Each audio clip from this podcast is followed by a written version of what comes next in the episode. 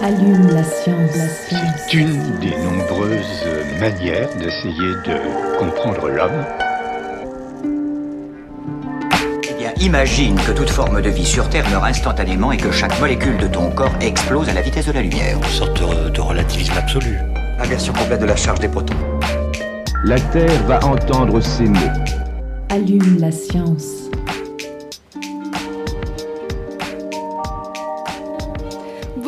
Et bienvenue à tous et toutes dans Allume la Science, l'émission qui vous branche chaque semaine sur l'actualité des laboratoires de l'Université de Montpellier et de ses partenaires.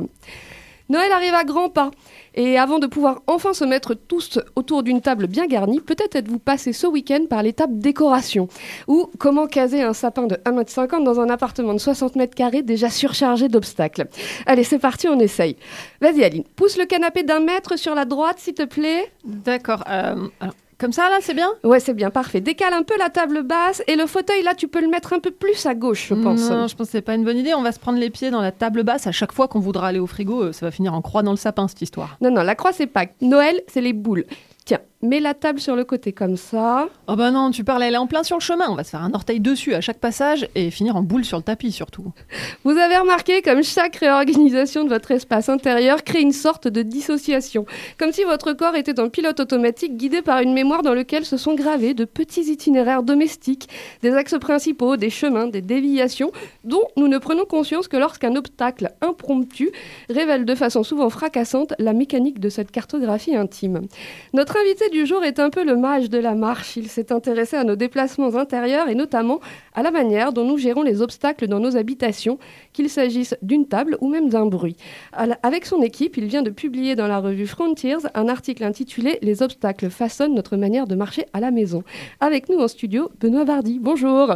Bonjour, merci de votre invitation. Bienvenue dans Allume la Science. Donc vous êtes chercheur au laboratoire Euromov Digital Health in Motion, c'est bien ça ? Parfaitement exact. Alors, rouler en boule sur le tapis, certes, mais avec moi quand même pour mener cette interview, Aline Perio. Bonjour. En deuxième partie d'émission, nous partons pour un dernier tour à la SMEL et c'est son directeur Sébastien Mas qui nous présente la plateforme d'expérimentation en écologie marine MEDIMEER. Allume la Science, vous avez le programme, c'est parti. Chargement de l'engin terminé. Nous sommes à 0 moins 60 secondes. 59, 58, 57, 56, 55...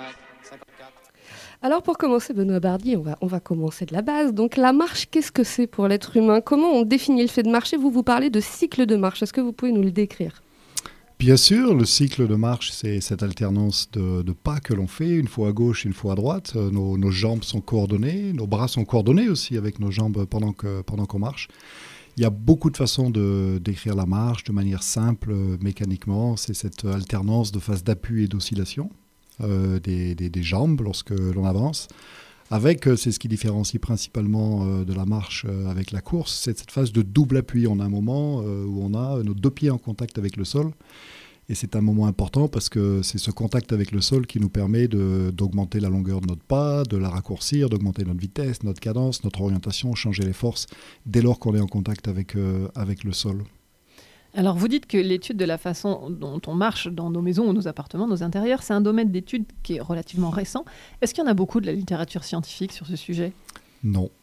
En fait, il n'y a pas de travaux, il y a très peu de travaux. Il y a quelques travaux un peu descriptifs dans des espèces de living lab où on a regardé un petit peu les gens marcher. Mais jamais vraiment quantifié, jamais vraiment dans des conditions soit expérimentales, soit naturelles. La marche a beaucoup été documentée dans la rue, dans les laboratoires de recherche, un petit peu partout dans le monde. Mais comment marche-t-on quand on est chez soi ? Il y a très peu de données. Et marcher chez soi ou dans la rue, qu'est-ce qui change fondamentalement ? Tout change quand on est à la maison. J'aimais bien votre introduction tout à l'heure avec le canapé, la table, le sapin qui bouge. Quand on est à la maison, d'abord on marche 2 fois moins vite. En général, la vitesse de marche quand on est à l'extérieur, c'est à peu près 4 km/h, 4-5 km/h, 1,5 m par seconde à peu près. On marche moins vite quand on est chez soi, bien sûr, parce qu'on est limité par l'environnement, les obstacles. Chez soi, il y a beaucoup de choses. Il y a beaucoup de sapins, il y a beaucoup de tables, il y a beaucoup d'objets, il y a beaucoup de meubles un petit peu partout. Et évidemment, ça réduit notre vitesse. Mais aussi, surtout, ça oriente nos trajectoires. locomotrice ici pour à la fois aller là où on veut aller, vers le frigo, vers la terrasse, vers la chambre, etc. Et en même temps éviter tous les obstacles qui sont sur notre chemin. Vous parlez de trajectoire curviligne dans votre publication, ça veut dire quoi ?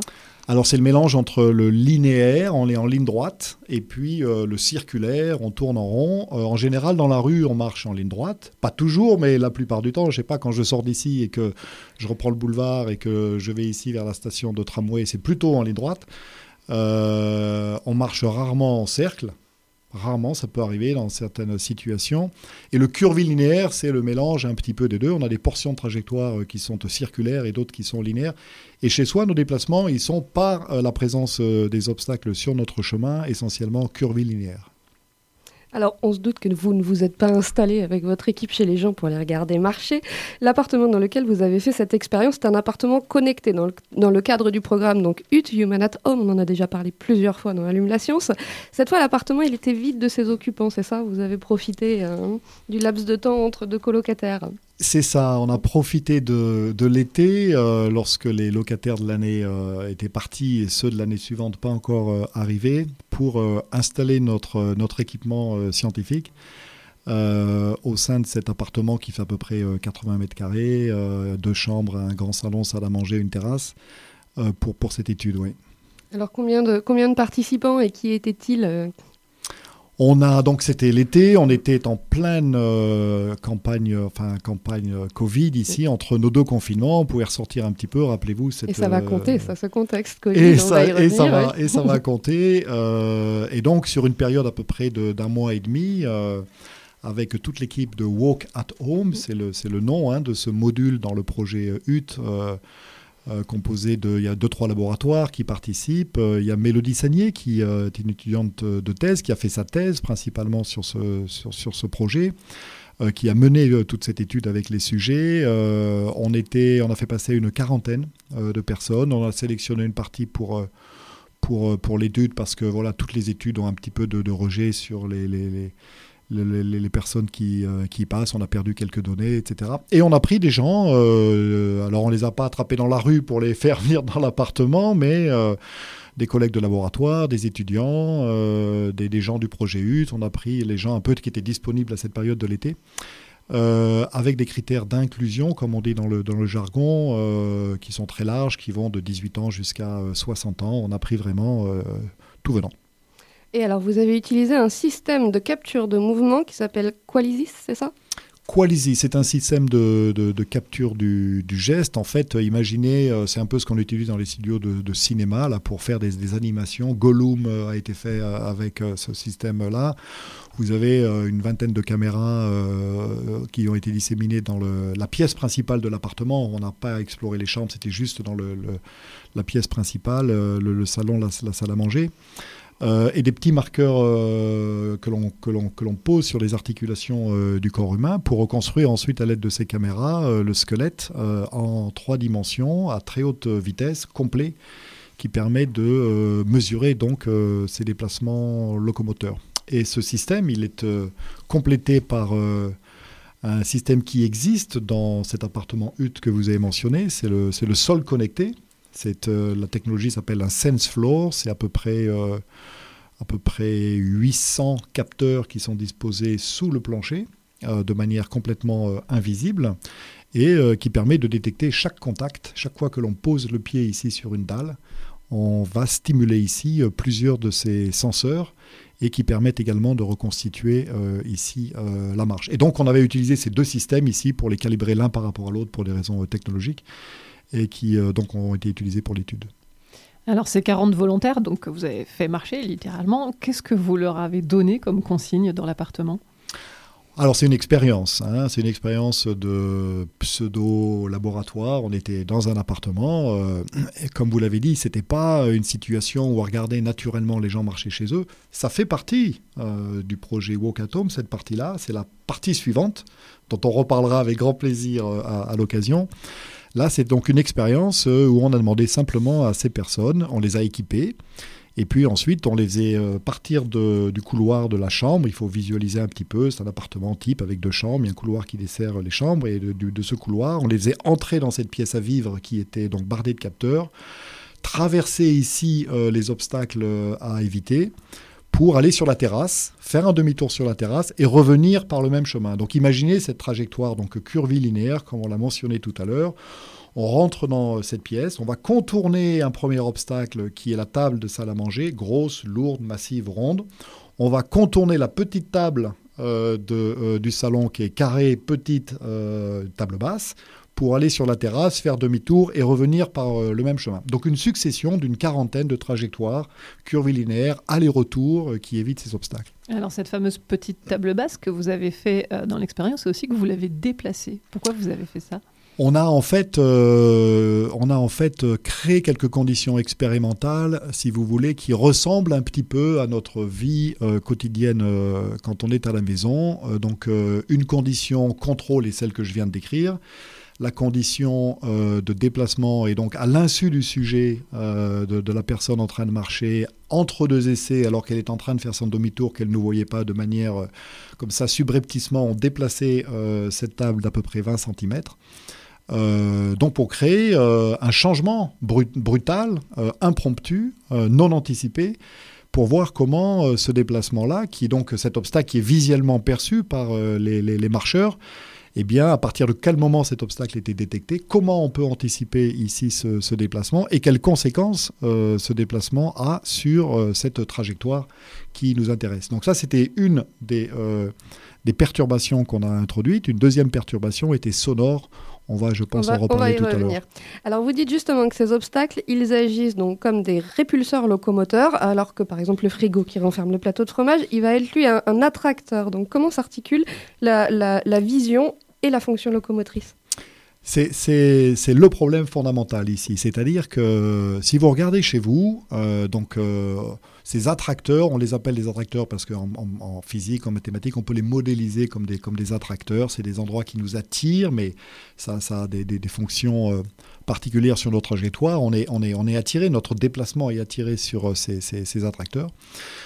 Et les répulseurs, c'est donc les obstacles dans l'appartement à éviter parce qu'on va s'y cogner les genoux, les hanches sur la table. Et donc, en fait, on est cerné d'attracteurs et de répulseurs chez nous en permanence. Le frigo vers lequel on va pour aller ouvrir la porte et prendre quelque chose à l'intérieur, le placard, la table où on va s'asseoir, une chaise est un attracteur parce qu'on va s'y asseoir, un livre sur une étagère est un attracteur, et puis le vase que l'on ne veut pas renverser, dans lequel il y a des fleurs fragiles, la table sur laquelle on ne veut pas se cogner les genoux est un répulseur. Et donc en fait nos trajectoires à la maison sont forgées un peu entre ces attracteurs d'un côté, ces répulseurs de l'autre. Et si on transforme un attracteur en répulseur, qu'est-ce qui se passe ? C'est donc la question qui nous intéresse. Et le système visuel joue le rôle principal ici, puisqu'on perçoit ici les distances qui nous séparent des obstacles, on perçoit également les collisions à venir, on anticipe ces collisions à venir, et le système visuel nous informe très tôt sur la présence de ces répulseurs et comment les éviter. Alors justement, vous parlez de collision. La question suivante, c'est que vous avez remarqué que les deux tables, la table haute et la table basse, n'induisaient pas la même distance de dégagement de la part des participants. Est-ce que ça veut dire qu'on ne contourne pas la table haute et la table basse de la même façon ? La réponse est non. On ne contourne pas l'obstacle haut et bas de la même manière. Lorsque ces obstacles sont stationnaires, la table haute... c'est un répulseur, cette table haute, elle est dangereuse. On s'y cogne, on se fait mal sur cette table haute. Et donc, on la contourne avec une distance d'effacement, une distance qui est plus importante. Donc, on prend vraiment son espace. Ici, on la contourne pour pas se blesser. Et la table basse, lorsqu'elle est stationnaire, lorsqu'elle est immobile, elle est moins dangereuse parce qu'on peut, par exemple, l'enjamber si on fait une erreur, parce qu'on peut la contourner plus facilement. Et donc, on a bien observé cette différence chez tout le monde, là, de distance, entre la table haute un peu plus dangereuse, un répulseur plus fort, et puis la table basse plus facile à effacer lorsqu'elle est stable. Alors, une autre différence que vous avez notée, c'est qu'il n'y avait pas le même trajet entre l'aller et le retour. C'était quoi les différences ? Oui, c'est que c'est très intéressant cet aspect-là, c'est que l'aller... est un moment où, si vous voulez, notre cognition, notre système cognitif est en alerte. On parcourt ce chemin, alors au début pour la première fois, et puis ensuite on le répète, on voit des apprentissages apparaître. Mais donc l'aller, nos centres perceptif, cognitif, notre attention sélective, focalisée, notre système visuel est très impliqué dans cet aspect-là. Et le retour opère plus dans une espèce de pénombre un petit peu plus psychique ici, où on fait moins attention, on est plus en contrôle automatique, si vous voulez, parce qu'on a vécu ce trajet une première fois, et donc le second est plus stable, plus homogène et moins soumis à ces perturbations. Alors, vous avez également noté que la distance de franchissement diminuait au fil des répétitions, donc ce qui montre qu'avec le temps, on a tendance à se rapprocher des obstacles qui nous entourent. Ça veut dire qu'on s'habitue à la configuration des lieux, c'est ça ? Absolument, et on s'habitue très vite. Je ne sais pas combien de fois vous avez déménagé ? Beaucoup. Dans votre vie, disons, d'adulte, parce qu'après, la partie de l'enfance, etc., le vieillissement, etc., c'est autre chose, mais dans votre vie d'adulte, vous avez déménagé et ce premier moment là où on prend contact avec son appartement, mais on prend contact de manière gestuelle, on l'incarne dans son mouvement, cet appartement, on s'en saisit, on se l'approprie. On cherche le geste, l'interrupteur qui était là dans l'autre appartement mais qui n'est plus là. Il n'est plus là, etc. Les répulseurs sont devenus des attracteurs, les meubles ont changé de place, etc. Et donc cette phase d'appropriation, elle est essentielle. Elle s'incarne dans notre geste, notre mouvement, notre délai joue un rôle essentiel. Et c'est une phase qui va surprenamment assez vite. Donc oui, on apprend. Et dans cette étude, ça se manifeste par ces distances d'effacement qui se raccourcissent au fur et à mesure que les essais avancent. Donc on a fait une vingtaine, une trentaine de répétitions par personne ici. Et très vite, on voit, de manière différenciée d'ailleurs en fonction des obstacles, qu'on se rapproche des tables. Autrement dit, le curvilinéaire ici qu'on a défini tout à l'heure, s'ajuste ici pour optimiser notre déplacement entre deux, on va dire, fonctions contradictoires. On va vers un but donné, donc on veut y aller souvent le plus vite possible, on veut être efficient, on va vers un endroit donné, et en même temps éviter les obstacles qui nous entourent. Et la meilleure optimisation de ces deux contraintes-là, on la voit dans l'écart qui nous sépare des tables, qui effectivement diminue avec le temps. Alors, vous dites aussi dans cette publication que la marche transmet des informations distinctives sur le sexe, la personnalité, l'émotion, l'humeur. C'est un peu « dis-moi comment tu marches, je te dirai qui tu es ». Qu'est-ce qui différencie, par exemple, la marche chez les hommes et les femmes ? À la maison, on ne sait pas. Dans la rue, on sait. Donc, ou dans le laboratoire, il y a beaucoup d'études, effectivement, sur ces signatures ici locomotrices de qui on est. Donc la marche contient des informations sur effectivement notre genre. Un homme et une femme ne marchent pas tout à fait de la même manière, avec plein d'exceptions bien sûr, mais il y a quand même des tendances. Par exemple, le ratio entre la longueur des épaules et la longueur du bassin est inversé entre les hommes et les femmes, avec des exceptions encore une fois. Les ondulations des différentes articulations se font à des fréquences et des amplitudes qui ne sont pas les mêmes.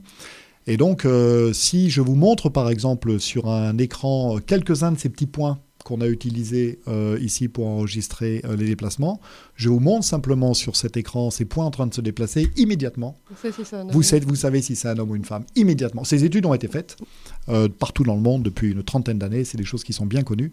Et de la même manière, si je vous montre ces petits points, on les appelle les Point Light Displays, ces petits points lumineux ici qui sont posés sur les articulations, uniquement vous montrer visuellement ces points.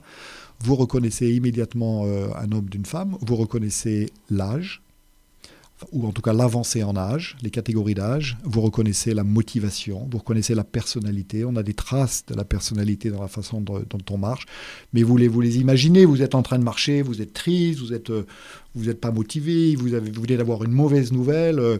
Tous ces phénomènes sociaux, cognitifs et psychologiques pénètrent notre biologie, notre physiologie, nos interactions neuromusculaires et se traduisent dans notre façon de marcher.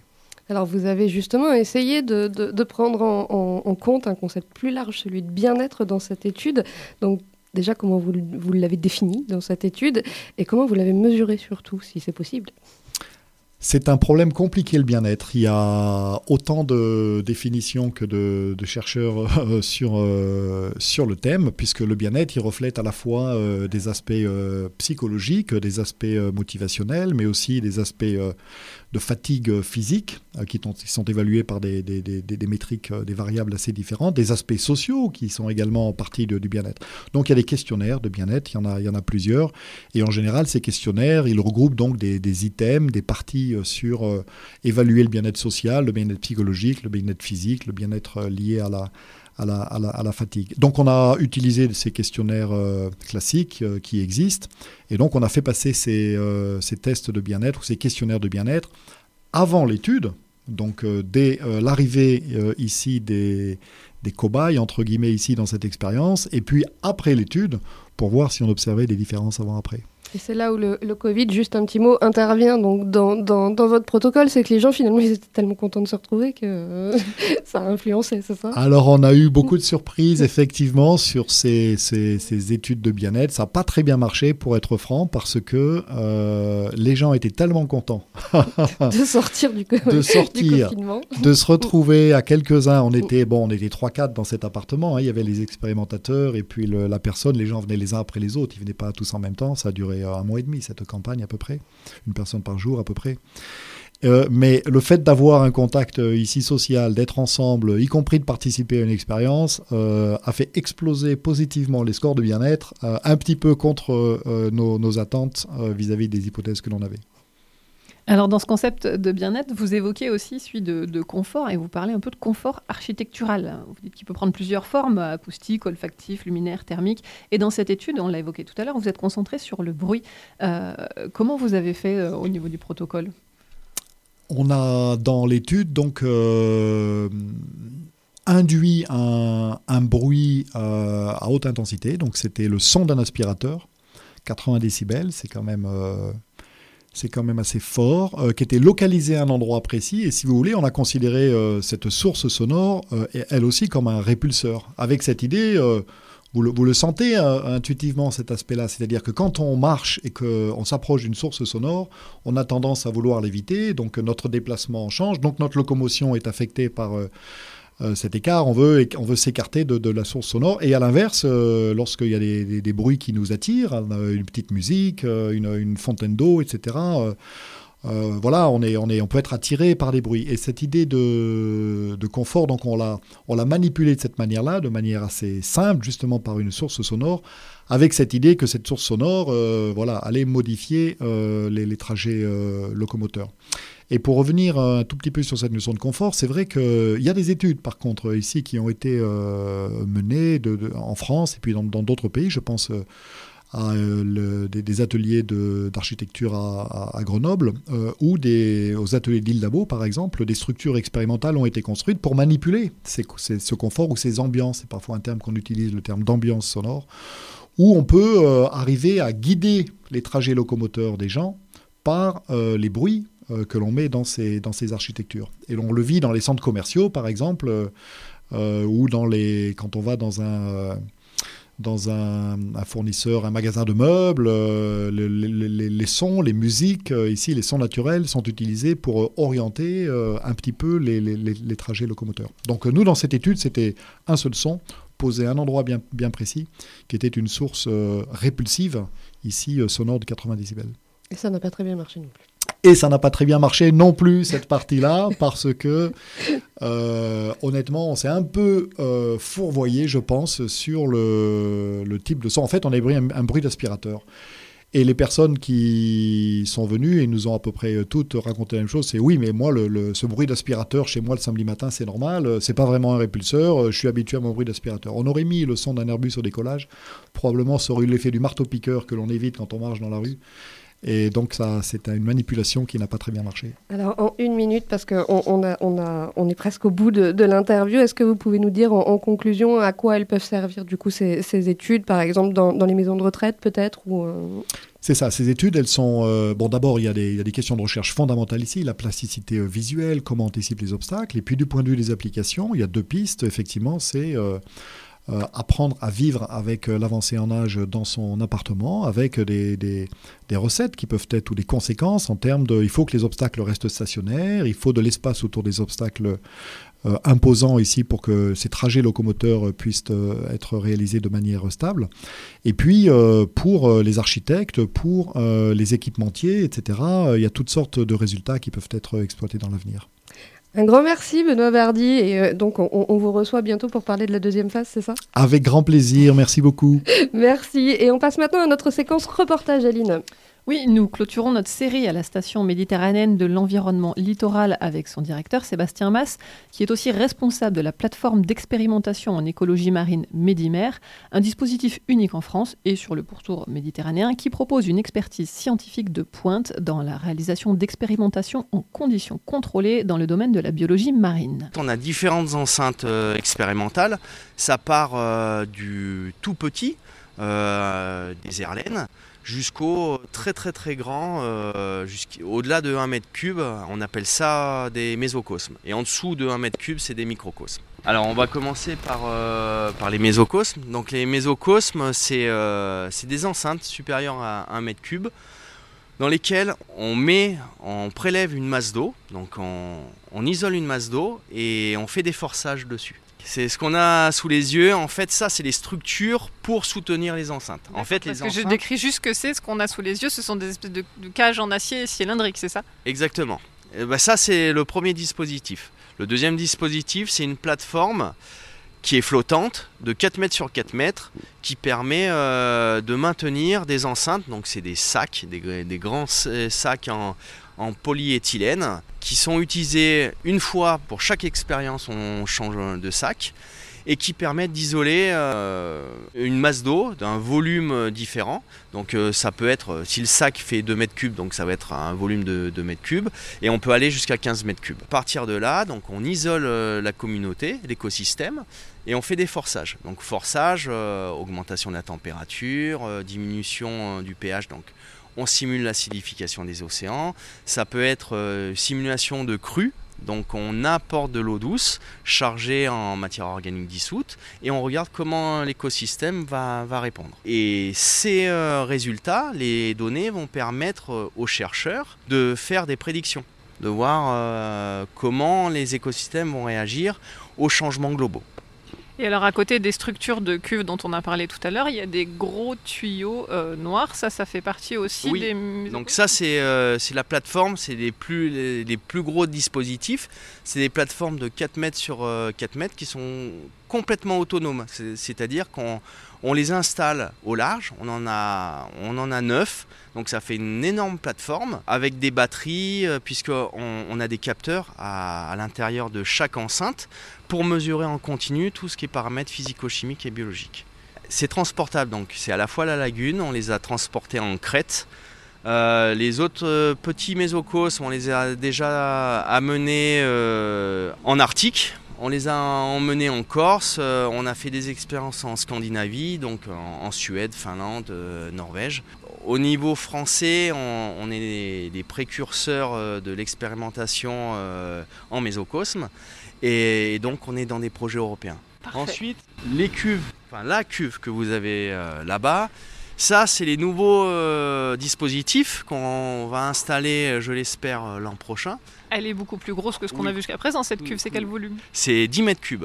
On en a 12 et le but c'est de faire des expérimentations qu'on ne peut pas faire sur les autres dispositifs puisque ces dispositifs sont directement dans le milieu.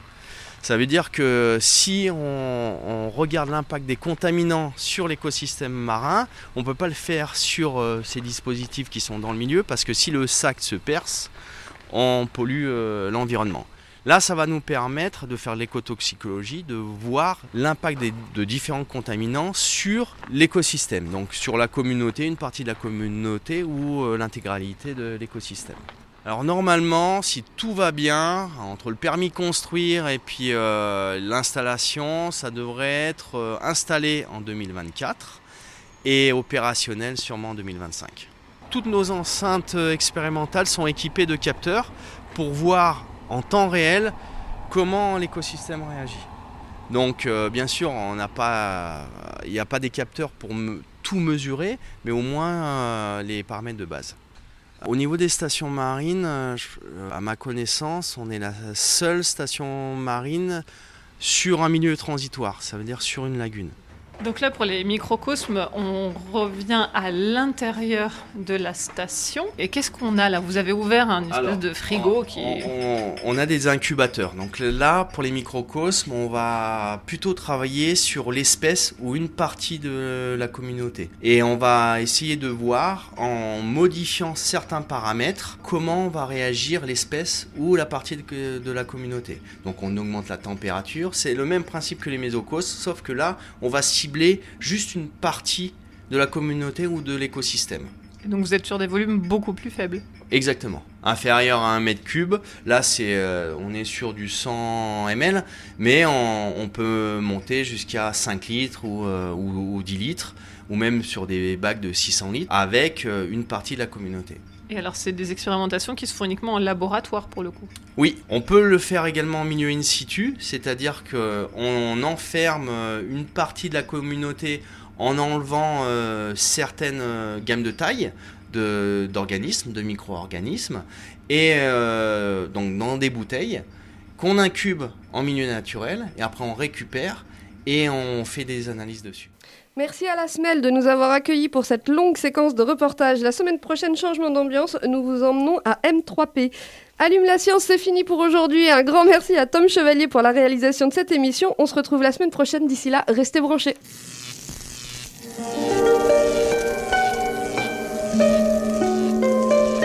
Allume la science. C'est une des nombreuses manières d'essayer de comprendre l'homme. Imagine que toute forme de vie sur Terre meurt instantanément et que chaque molécule de ton corps explose à la vitesse de la lumière. Une sorte de relativisme absolu. Inversion complète de la charge des protons. La Terre va entendre ces mots. Allume la science.